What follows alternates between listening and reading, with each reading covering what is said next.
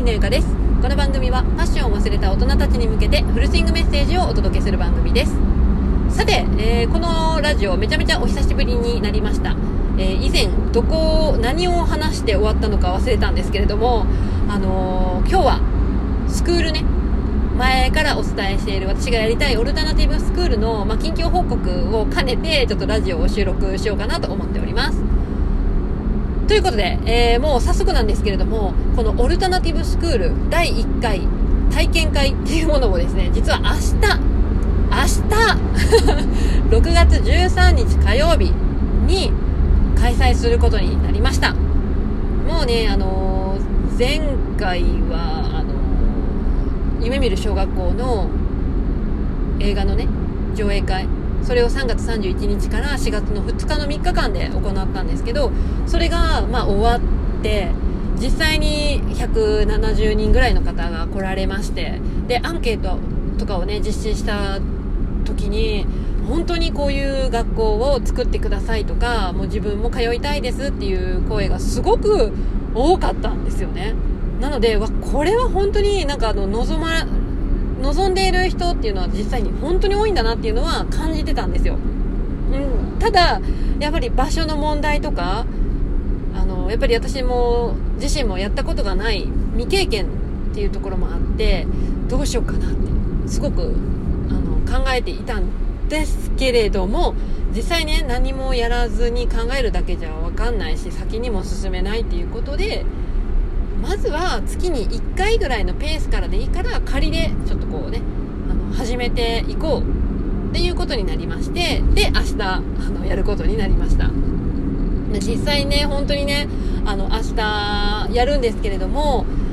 なんかこう、まあ、不安なんですよ。実際ね。不安ですよ。やっぱ初めてのことって不安じゃないですか。ね、何が起こるだろうとかどういう風にやっていったらいいのかなみたいな不安はあるんですけれどもまあそう気負わずね楽しく過ごせたらいいなっていうふうに思っています。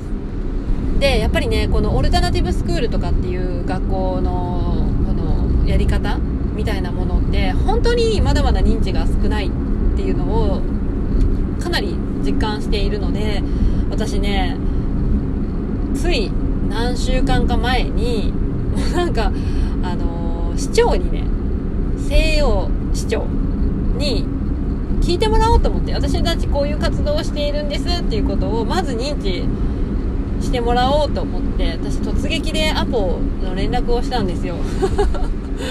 アポの連絡を取ったら、まあ、秘書の方が出て、ま、いろいろお話を聞いてもらってでまた市長に伝えますっていうことでちょっと話止まってたんですけどその後ね西予市の教育委員会の方からね連絡があって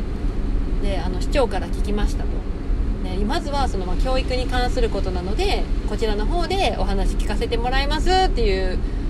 ことになってでもう今ね今あのお話西予市の教育委員会の方とお話をしてきました。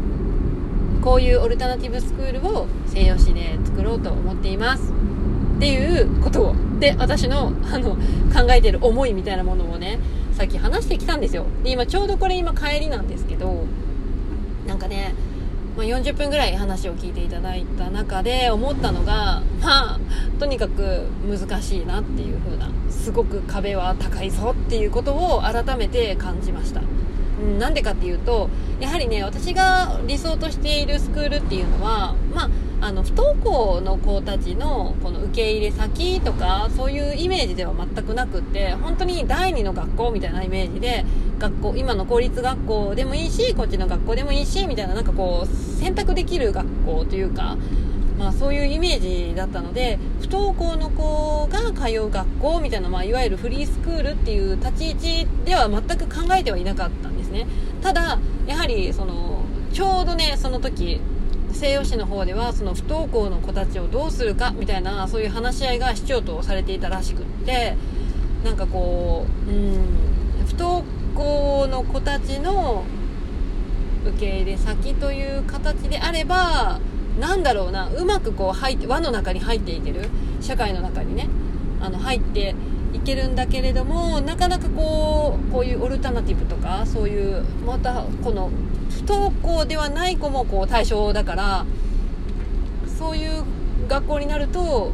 やっぱちょっとこの社会の今のね流れてるこの輪のやっぱり外にちょっと出ちゃう感じにななるよねっていう話をしてたんですよ、まあ、確かにそうかっていうね。でも私の中ではやっぱり不登校の子たちの受け入れ先というスクールではないでそこはどうしても信念曲げられないなっていうところはあって難しいなって思ったわけなんですよね。なんかその方針として不登校時のその受け入れっていう形を大々的に出すとそのやっぱ補助金とかねそういう制度が受けられたり市からなんかこうねいろいろ援助みたいなのがあったりするらしいんですよ、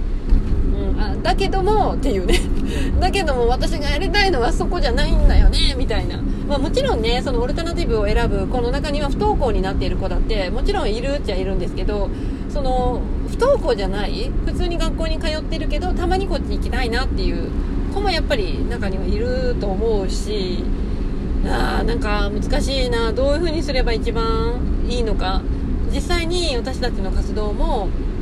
やっぱ通ってくれる子供がいなかったら成り立たない、まあ、事業になるのでそこをねどう折り合いをつけていくかっていうのはものすごく課題だなっていうふうに感じました。まあでもねとにかく今日はすごく良かったのはそういう西予市の教育委員会の方教育課の方とつながりが持てたっていうところはすごく良かったなって思っています。やはりなんか今後もね明日そのそれこそあのオルタナティブスクールの体験会をやるんですっていう話もお伝えさせてもらってでその後あの何か悩みとか課題とかができたらぜひあの話聞かせてくださいって言っていただけたのでもうそれはお言葉に甘えて私も今後ね何かあった時は連絡を取ってちょっといろいろお話を聞いてもらおうかなと思っております。ということで、まあ、今はねこういう感じの進捗に進捗というか、まあ、状況になっているところです。本当に久しぶりのラジオでなんかちょっとこうまとまりがいつもなんですけどね まとまりないのいつもなんですけど今日もねちょっとパッと収録し始めたからちょっとうまいことまとまらないんですけど、まあ、とにかくね今はもう本当にオルタナティブスクール仮ですけど始まりました6月13日の火曜日第1回のオルタナティブスクール体験会を実施します。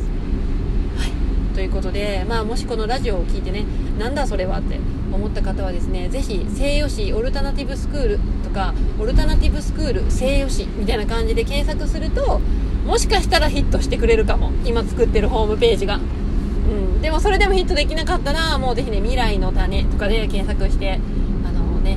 ホームページ探していただけたらなと思います。っていうか概要欄に貼っとけばいいのか。そうだよね。概要欄に貼っとけばいいのか。はい。ということで、それはちゃんと概要欄の方に貼ってっておきたいと思います。はい、ということでですね、今日はオルタナティブスクールに関する進捗状況を簡単にですけどお伝えさせていただきました。また明日のスクールの様子などはまた改めてラジオで放送しようと思いますのでお楽しみに。ということで今日はこの辺で終わりたいと思います。ではまた次回の音声でお会いしましょう。バイバイ。